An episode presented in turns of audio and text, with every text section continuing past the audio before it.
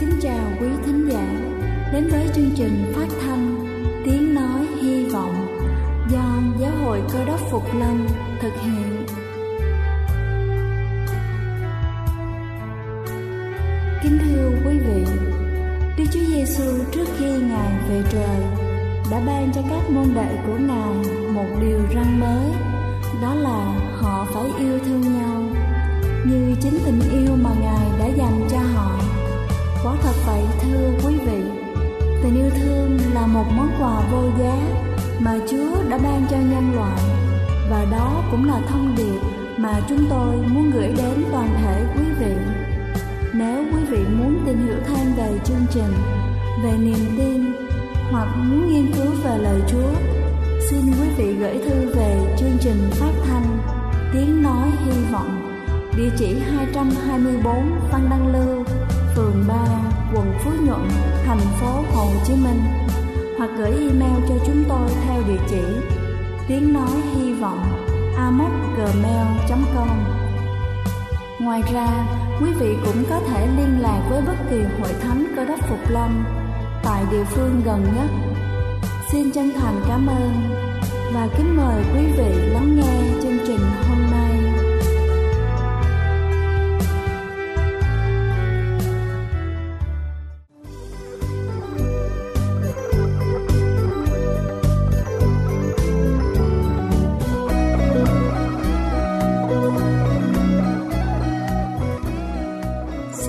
Kính chào quý vị khán giả đang theo dõi chương trình phát thanh buổi sáng hôm nay. Kính thưa quý vị, lối sống lành mạnh, năng động cùng với một chế độ ăn uống dinh dưỡng tốt giúp cho tăng cường hệ miễn dịch, chậm quá trình lão hóa và chúng ta sẽ trẻ mãi không già. Và dưới đây là 6 thực phẩm giúp chúng ta có thể kéo dài được tuổi thanh xuân. Đầu tiên đó chính là cam. Vitamin C có trong cam giúp cơ thể tăng collagen, giữ cho làn da đàn hồi và dẻo dai hơn Loại quả này cũng chứa một lượng lớn nước giữ cho làn da và cơ thể không bị mất nước. Đây là một trong những loại thực phẩm hàng đầu để ngăn chặn lão hóa. Thứ hai đó chính là trái bơ. Trái bơ chứa nhiều axit béo bão hòa. Những chất béo này giữ cho làn da ngậm nước và hấp thụ một số vitamin, chất dinh dưỡng cần thiết cho da. Thứ ba đó chính là cải frusten. Loại rau này rất giàu axit folic vitamin A và C. Đây là những thành phần quan trọng cần thiết cho da, rạng rỡ tỏa sáng. Các vitamin C góp phần thúc đẩy collagen và ngăn ngừa tổn thương da do ánh nắng mặt trời. Thứ tư đó chính là cá hồi. Cá hồi giàu axit béo omega 3 ngăn chặn sự tăng trưởng của các tế bào da ung thư. Omega 3 có nhiều trong cá, quả ốc chó, trứng, sữa và hạt lanh đưa loại thực phẩm này vào chế độ ăn uống hàng ngày để ngăn chặn sự lão hóa. Thứ năm đó chính là sữa chua. Sữa chua rất giàu vi khuẩn có lợi giúp duy trì sức khỏe, ngăn ngừa bệnh loãng xương và tránh lão hóa. Chúng ta có thể dùng sữa chua làm mặt nạ đắp rất tốt cho da. Và cuối cùng đó chính là sô-cô-la. Sô-cô-la rất giàu flavonol, duy trì mạch máu khỏe mạnh và làm giảm cơ huyết áp cao chứng mất trí nhớ và tránh lão hóa. Kính thưa quý vị, tôi vừa trình bày xong 6 thực phẩm giúp chúng ta duy trì được sự trẻ hóa. Hy vọng chúng ta sẽ có thêm nhiều sự lựa chọn, bổ sung thực đơn dinh dưỡng cho gia đình mình. Đây là chương trình phát thanh Tiếng Nói Hy Vọng do Giáo hội Cơ đốc Phục Lâm thực hiện.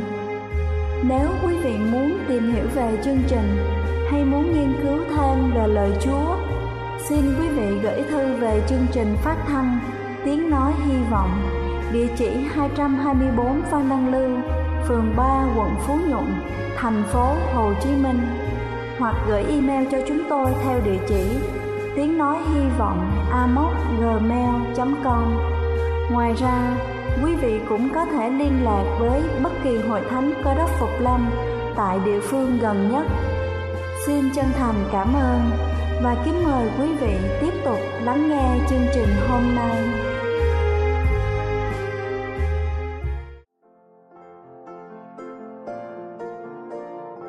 Kính thưa quý vị, và giờ này chúng ta sẽ cùng lắng lòng để lắng nghe sứ điệp của ngày hôm nay với chủ đề Châu Âu muốn thống nhất. Kính thưa quý ông bà và anh chị em, trên cái bản tin thời sự quốc tế chúng ta thấy rằng khối EU đã muốn thống nhất với nhau. Họ muốn trở thành một nước để tăng cường sức mạnh về kinh tế, về quân sự, về văn hóa. Kính thưa quý vị, Kinh Thánh có nói cho chúng ta biết vấn đề này như thế nào chăng? Ở trong sách 2 phi rơ đoạn 1 câu 19 Trong sách 2 phi rơ đoạn 1 câu 19 Nhân đó chúng tôi càng tin lời các đấng tiên tri chắc chắn hơn. Anh em nên chú ý lời đó. Như cái đèn soi sáng trong nơi tối tăm, Cho đến chừng nào ban ngày lộ ra Và sao mai mọc trong lòng anh em. Đoạn kinh thánh này nói cho chúng ta biết về các đấng tiên tri như một ngọn đèn chiếu cho thế gian chúng ta. Trong đêm tối, làm sao chúng ta có thể thấy được chỉ cần chúng ta thắp lên ngọn đèn thì khi bước đi chúng ta mới không bị dấp ngã, không đụng các đồ vật ở trong nhà. Nếu không có đèn từ đức chúa trời thì tương lai của nhân loại như thế nào chúng ta không thể nào biết được. Chúng ta để ý rằng trong các chương trình thông báo về khí tượng thủy văn, không có nhà khí tượng học nào có thể biết được chính xác trong nhiều năm sắp tới bão vào ngày nào. Thậm chí có những lúc cách vài tháng, nhưng các nhà khí tượng cũng đã dự báo không chính xác về đường đi của cơn bão. Nhưng trái lại, kính thưa quý vị, các sự kiện của thế gian trong lịch sử nhân loại, kinh thánh tiên đoán một cách vô cùng chính xác. Trong sách A1 đoạn 3 câu 7 sách A1 đoạn 3 câu 7 kinh thánh nói rằng cũng vậy Chúa Giê-va chẳng có làm việc gì mà Ngài chưa tỏ sự kính nhiệm Ngài ra trước cho tôi tới Ngài là các đấng tiên tri. Chúng ta biết được rằng Đức Chúa Giêsu đến thế gian cách đó 600 năm. Sách Daniel cho biết rằng năm 27 Chúa Giêsu sẽ được làm phép báp têm và năm 31 thì Ngài sẽ bị đông đinh. Và năm 31 thì Ngài sẽ hy sinh cho nhân loại. Rồi Chúa cũng cho chúng ta biết các sự kiện, các đế quốc ở trong lịch sử nhân loại mà không có một nhà sử gia nào có thể phỏng đoán được tương lai của nhân loại ngoài Kinh Thánh. Khoảng 2.600 năm trước, các cư dân Juda đã bị dương quốc Babylon bắt họ làm phu tù. Họ bị tàn sát. Cách đây khoảng 2.600 năm trước, chúng ta biết rằng dân Juda đã bị một đế quốc là Babylon xâm lược và họ đã tàn sát rất nhiều người dân Juda. Nhiều người bị bắt làm phu tù. Có một vị vua của Babylon là người cầm đầu đất nước. Ông là người rất khôn ngoan thời bấy giờ. Ông đã cho bắt những người Juda tài giỏi và khéo léo sang Babylon để giúp xây dựng nên một đế quốc mạnh mẽ, vĩ đại của ông. Rất nhiều tù binh Juda có kiến thức cao. Vì vậy, vua Babylon liền đưa họ trở thành những vị giáo sư trong các trường của người Babylon. Và dân Babylon gọi những vị giáo sư này là những người khôn ngoan. Chúng ta thấy thời bấy giờ ở dân Babylon có những người là những nhà chiêm tinh, có những người là bói toán thuộc xứ Cande trong số đó có những người Juda tài giỏi. Vào một đêm, vua Nebuchadnezzar đi ngủ. Sáng hôm sau khi tỉnh dậy, vua lo lắng buồn bực về một điều gì. Vua gọi các cận thần của mình và gọi những người khôn ngoan và các thuật sĩ đến. Vua cần sự giúp đỡ của họ họ đã chăm chú trước mặt vua. Nebuchadnezzar đã thuật lại câu chuyện và chúng ta có thể xem trong kinh thánh Daniel đoạn 2 ghi rất rõ ràng.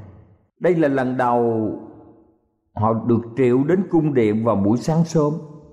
Khi nhìn thấy diện mạo của vua, họ biết rằng vua có một sự lo lắng. Vua nói rằng, ta cho đòi các ngươi vì một việc đặc biệt ta đã thấy một điềm chim bao hôm qua và ta muốn các ngươi nói cho ta biết tất cả các điều đó. Chúng ta biết rằng vua không kể ra thì ai có thể diễn giải được. Đây là một điều bí mật. Đây là điều quá khó khăn khi vua không nói ra. Họ mới tâu với vua rằng, xin cho chúng tôi biết giấc mơ như thế nào để chúng tôi có thể giải thích. Vua giận dữ. Vua nói rằng, ta không thể nhớ được giấc mơ đó vua nói rằng ta ra lệnh cho các ngươi, phải nói cho ta biết điềm chim bao như thế nào và giải nghĩa nó ra. Nếu các ngươi không nói ra, cho ta biết điềm chim bao đó thể nào và lời giải thích nó làm sao, thì các ngươi sẽ bị phân thay và nhà các ngươi sẽ bị tàn phá. Nhưng nếu các ngươi nói cho ta biết điềm chim bao đêm qua và lời giải nghĩa của nó, thì các ngươi sẽ được lễ vật phần thưởng và vinh hiển từ nơi ta. Ai có thể giải thích được? Kính thưa quý ông bà chị em. Không ai có thể giải thích được. Những người lính canh của hoàng gia đi lùng trong thành phố để tìm những nhà thông thái còn lại. Họ đã tìm bắt bốn người Juda trong số đó có Daniel và các người bạn. Không một người nào trong họ biết việc gì đã xảy ra vào sáng sớm hôm nay giữa vua và những người khôn ngoan người canh đê. Daniel là người đại diện cho dân Juda đã hỏi quan thị vệ, xin giải thích lý do về lệnh của vua. Rồi ông xin được ý kiến vua.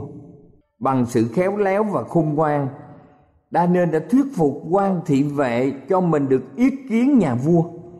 Daniel không hề biết đến giấc mơ của vua, nhưng ông yêu cầu chiếu chỉ bắt giam các nhà thông thái xin được dời lại vài ngày.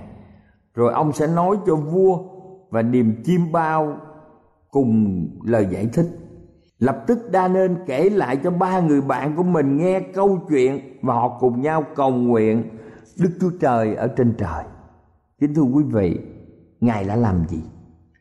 Đức chúa trời là đấng khôn ngoan, ngài đã tiết lộ và bày tỏ cho đa nên thấy giấc mơ của vua và giải thích chi tiết về giấc mơ mà Nebuchadnezzar đã thấy. Với tấm lòng biết ơn, Daniel đã cùng với người bạn của mình cầu nguyện và nhóm lại tạ ơn. Họ cầu nguyện và tôn vinh danh Đức Chúa Trời đã tỏ những điều bí mật. Và một lần nữa, Daniel đến với quan thị vệ Ariok và nói với ông ta rằng, Daniel đã biết những điều mà vua muốn biết quan thị vệ Ariok lập tức dẫn Daniel vào ý kiến vua và tâu với vua như vậy. Tôi đã tìm được một trong những con cái Juda bị bắt làm phu tù. Người ấy sẽ cho vua biết điềm chim bao và sự giải nghĩa đó. Lúc bây giờ chúng ta biết, đại đế Nebuchadnezzar nghi ngờ khi Daniel đến trước mặt ngài Nebuchadnezzar thì vua phán hỏi Daniel Ngươi có thật nghĩ rằng ngươi có thể nói cho ta biết về điều gì mà ta đã thấy trong giấc mơ và ý nghĩa của nó chăng? Ta nghĩ ngươi không thể nào làm được, nhưng ta cho ngươi một cái may mắn tốt. Hãy nói cho ta nghe những gì ngươi biết xem có đúng không? Không chút sợ hãi, đa nên đứng trước vị vua quyền lực lúc bấy giờ đa nên đã có một lần hội kiến với đức chúa trời cao cả của thiên đàng, vua của các vua và chúa với các chúa. Người nói rằng, hỡi vua nebuchadnezzar. Đa nên bắt đầu nói.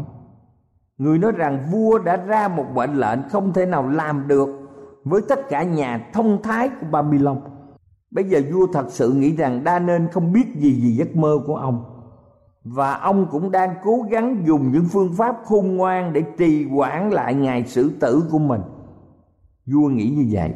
Đa nên cố gắng trì hoãn, nhưng đa nên không hề bị đau núng về sự nghi ngờ của vua. Đa nên nói tiếp như sau.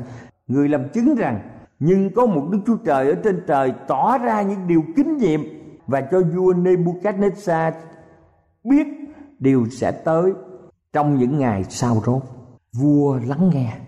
Đã nên nói rằng tâu vua, người nói với giọng chắc chắn, cách đây mấy đêm vua nằm ngủ. Tuy nhiên trước khi sắp ngủ, vua suy nghĩ về vương quốc của mình. Vua nghĩ về babylon, và đây là những điều mà tương lai nắm giữ về vua và vương quốc, vĩ đại của vua. Khi những ý nghĩ này qua đi thì vua đã ngủ thiếp đi suốt đêm. Vua đã có một giấc mơ lạ lùng để làm vua suy nghĩ nhiều. Thưa vua, trong giấc mơ của vua vua đã thấy một cảnh tượng lạ lùng. Một bức tượng to lớn và chiếu sáng với sự rực rỡ huy hoàng. Hình dạng của hình ảnh này làm vua sợ hãi. Bây giờ Nebuchadnezzar không còn nghi ngờ gì về vẻ chân thật của điềm diêm bao. Vua lấy làm sửng sốt về những điều mà ông đang nghe về người phu tù Hebrew đa nên mô tả hình ảnh mà vua đã nằm chim bao. Nói rằng cái đầu pho tượng làm bằng vàng, ngực và cánh tay bằng bạc, bụng và vế bằng đồng, ống chân bằng sắt, và bàn chân thì một phần bằng sắt và một phần bằng đất sét. Khi đa nên tiết lộ những điều mà vua đã nằm mơ, vua liền nhớ lại toàn bộ hình ảnh và cảnh chim bao. Nó hoàn toàn đã ra khỏi trí vua nhưng bây giờ đa nên vừa nói về giấc mơ, vua lấy làm ngạc nhiên và tự hỏi, làm sao mà đa nên có thể biết được giấc mơ này? Phần kế tiếp của giấc mơ làm cho vua lo lắng. Hỡi vua vua đang nhìn pho tượng, vua đã được trông thấy một cảnh tượng. Vua đã trông thấy một hòn đá chẳng phải bởi tay người đục ra. Hòn đá này đến đập vào bàn chân bằng sắt và đất sét của tượng và làm cho tan nát bây giờ sắt và đất sét, đồng bạc và vàng đều cùng nhau tan nát cả, trở nên như rôm rác, bay theo gió. Đến đây là hết giấc mơ. Nhưng hòn đá đập ngã pho tượng trở thành một hòn núi lớn và đầy khắp đất. Kính thưa quý vị, đa nên đã giải thích được giấc mơ của vua babylon. Đa nên đã nhìn thẳng vào mắt vua và người giải thích rằng vua là cái đầu bằng vàng của pho tượng này. Đây là điều làm cho tim vua đập nhanh và sung sướng. Vua là cái đầu bằng vàng. Ông là chủ tể của một đế quốc cường thịnh và vĩ đại thời bấy giờ. Babylon nổi tiếng như một vương quốc huy hoàng và thứ kim loại, quý giá hiếm có nhất trong tất cả thứ kim loại. Đó tượng trưng cho vua khi chúng ta xem lịch sử về Babylon, chúng ta sẽ thấy dưới thời vua Nebuchadnezzar, Babylon là một đế quốc rộng lớn.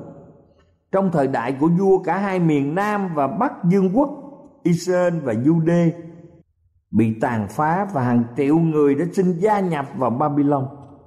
Những quốc gia hùng mạnh khác cũng lần lượt ngã dưới quân đội của Dương quốc Babylon.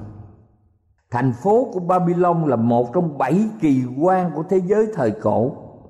Nebuchadnezzar bắt đầu một chương trình xây dựng to lớn. Ông xây cất một cung điện, một ngôi đền khổng lồ để thờ lại các thần của vua. Ông xây dựng một giường treo nổi tiếng dân trong vương quốc được cho học về khoa học, về tiến bộ văn minh. Nhưng cái thưa quý ông bà chị em, Đa nên lại nói tiếp, sau đó sẽ dấy lên một nước khác, kém nước của vua. Rồi một nước thứ ba, tức là đồng, sẽ cai quản khắp đất. Rồi lại có nước thứ tư, mạnh như sắt. Nebuchadnezzar không thích nghe rằng sẽ có nước khác thắng vua.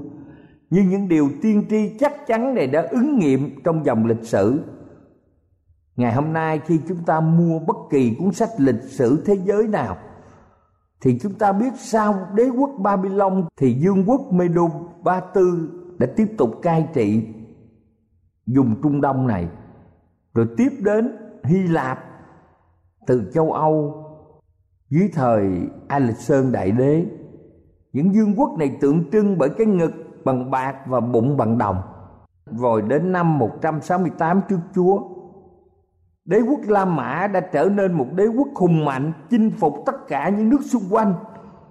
Cho nên sáu thế kỷ sau thì quyền lực của đế quốc La Mã bị lung lai. Vào năm 46 sau Chúa thì La Mã hoàn toàn bị ảnh hưởng và chinh phục trước sự tấn công của Odo Ac, vua của Heruli. La Mã cuối cùng thì bị chia ra làm nhiều quốc gia nhỏ được tiên tri bởi bàn chân, gồm sắt và đất sét. Lời tiên tri được nói đến lời tiên tri này được nói trên 2.500 năm vừa qua, và chúng ta thấy đều được ứng nghiệm. Từ quốc gia La Mã bị chia ra làm nhiều nước nhỏ ở châu Âu. Họ có những thứ tiếng khác nhau, họ có những chánh phủ và quốc hội khác nhau nhiều lần ở châu âu. Các quốc gia này đã muốn hợp nhất thành một nước như la mã trước đây. Chúng ta biết rằng vào thế kỷ thứ chín, sao chúa Charlemagne đã gắng sức để liên hiệp lại châu âu. Trong lúc sự thành công sắp xuất hiện, thì cái chết của ông ta đã đến và châu âu lại tan rã. Vào thế kỷ thứ 16 đệ ngũ sạc năm đã trở nên nhà cầm quyền quan trọng ở châu Âu. Khi vua xâm chiếm và chinh phục nhiều nước. Nhưng vào năm 1555 sức khỏe yếu và ông bị bắt ép nhường những thuộc địa rộng lớn đó cho những người khác. Hơn 100 năm sau, vua Louis của Pháp trở thành nhân vật trọng yếu của lục địa châu Âu. Ông đã nắm khá nhiều quốc gia và muốn liên kết châu Âu lại. Nhưng chúng ta thấy rằng đã có những âm mưu thay đổi chương trình của nhà vua. Bởi hiệp ước Utrecht vào năm 1713 và các thuộc địa của vua đã bị chia ra làm nhiều quốc gia nhỏ rồi sau đó đến Napoleon.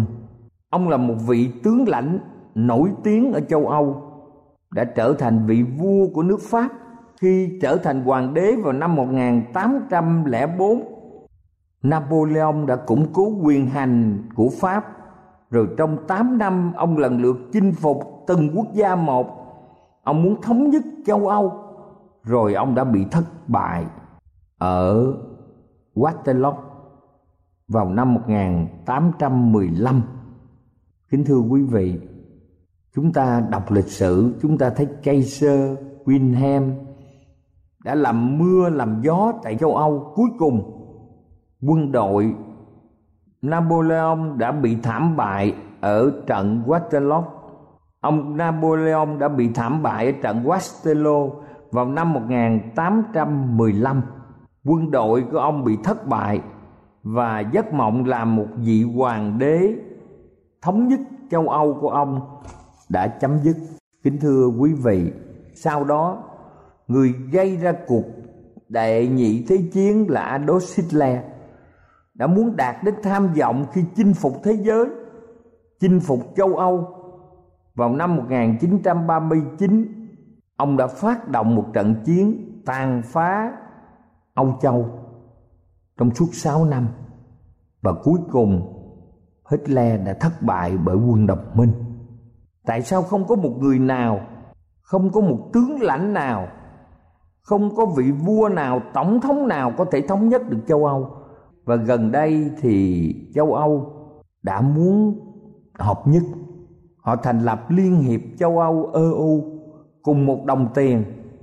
Nhưng họ đã không thể nào thành lập thống nhất thành một quốc gia họ chỉ có thể kết hợp 27 quốc gia lại và từng bước sẽ liên kết với một số quốc gia châu Âu khác. Nhưng lời tiên tri trong Kinh Thánh đã nói xong chúng không dính cùng nhau, cũng như sắt không thể ăn với đất sét vậy. Lời Kinh Thánh này cho biết rằng cho đến khi Chúa tái lâm, châu Âu không thể nào trở thành một quốc gia với nhiều tiểu bang giống như Hoa Kỳ vậy được. Lời tiên tri đã ứng nghiệm với lục địa ở châu Âu. Nếu những quốc gia hùng mạnh và quyền thế của Âu Châu được liên hiệp với nhau, trở thành một quốc gia, họ có quyền lực và sức mạnh quân sự, chính trị, kinh tế có thể chinh phục luôn thế giới còn lại. Và lúc đó thế giới sẽ ở dưới quyền lực của một đế quốc duy nhất nhưng Đức Chúa Trời đã phán điều này sẽ không xảy ra và trong đời quý ông bà chị em, chúng ta sẽ thấy lời tiên tri này hoàn toàn ứng nghiệm vì kinh thánh đã nói điều này trên 2.600 năm về trước, trong giấc mộng của vua Nebuchadnezzar. Trong khi khí tượng thủy văn thì không biết được sang năm chuyện gì xảy ra, có bao nhiêu cơn bão. Nhưng kính thưa quý vị, cách đây 2.600 năm, Đức Chúa Trời đã cho biết sự kiện của thế giới trong thời đại chúng ta. Rồi sẽ có một nước sẽ đến. Đức Chúa Giêsu sẽ phục lâm. Ngài sẽ thiết lập vương quốc của Ngài vào lúc Ngài đến lần thứ hai trong vinh hiển. Trong sách Đa Nên đoạn 2 câu 44 tiên tri Đa Nên đã nói rằng trong đời các vua sau này Chúa trên trời sẽ dựng nên một nước không bao giờ để cho một dân tộc khác. Xong nó sẽ đánh tan và hủy diệt các nước trước kia, mà mình thì đứng đợi đời hòn đá đã đập vào chân của bức tượng. Kính thưa quý vị dương quốc của đấng Christ sẽ là dương quốc yêu thương, không bao giờ bị hủy diệt. Và dương quốc của tình yêu thương của Chúa sẽ đứng vững đời đời. Thưa quý vị, mỗi người trong chúng ta đã sửa soạn để trở thành một công dân trong dương quốc yêu thương của Ngài chưa? Đây là một thời kỳ cứu rỗi. Đây là cơ hội cho chúng ta lựa chọn khi mà Chúa rời khỏi thiên đàng thì không có cơ hội để một người có thể ăn năn. Cho nên đây là thì thuận tiện khi mà các sổ hồ sơ đã đóng lại. Ngài sẽ tái lâm và những người thánh sẽ được cứu. Những người chấp nhận Đức Chúa Giêsu là Chúa cứu thế cho cuộc đời của ngài, gìn giữ theo trọn 10 điều răn và lòng tin đến Chúa Giêsu sẽ được cứu. Chúng ta có dự định trở nên một người hầu việc trung thành với Đức Chúa Trời chăng? Chúng ta có lòng sốt sắng trong thời đại mà chúng ta đang sống là thời kỳ cuối cùng chăng? Cầu Chúa ở cùng với ông bà chị em và chắc chắn trong ngày Đức Chúa Giêsu phục lâm, chúng ta sẽ có mặt trong vương quốc của Ngài. Amen.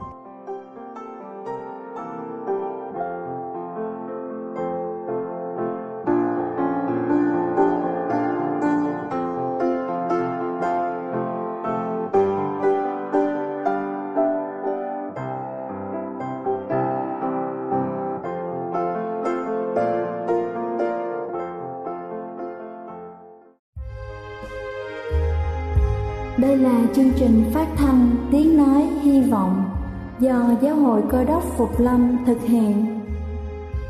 Nếu quý vị muốn tìm hiểu về chương trình hay muốn nghiên cứu thêm về lời Chúa, xin mời quý vị gửi thư về chương trình phát thanh Tiếng Nói Hy Vọng, địa chỉ 224 Văn Đăng Lưu, phường 3, quận Phú Nhuận, thành phố Hồ Chí Minh hoặc gửi email cho chúng tôi theo địa chỉ tiếng nói hy vọng amos@gmail.com.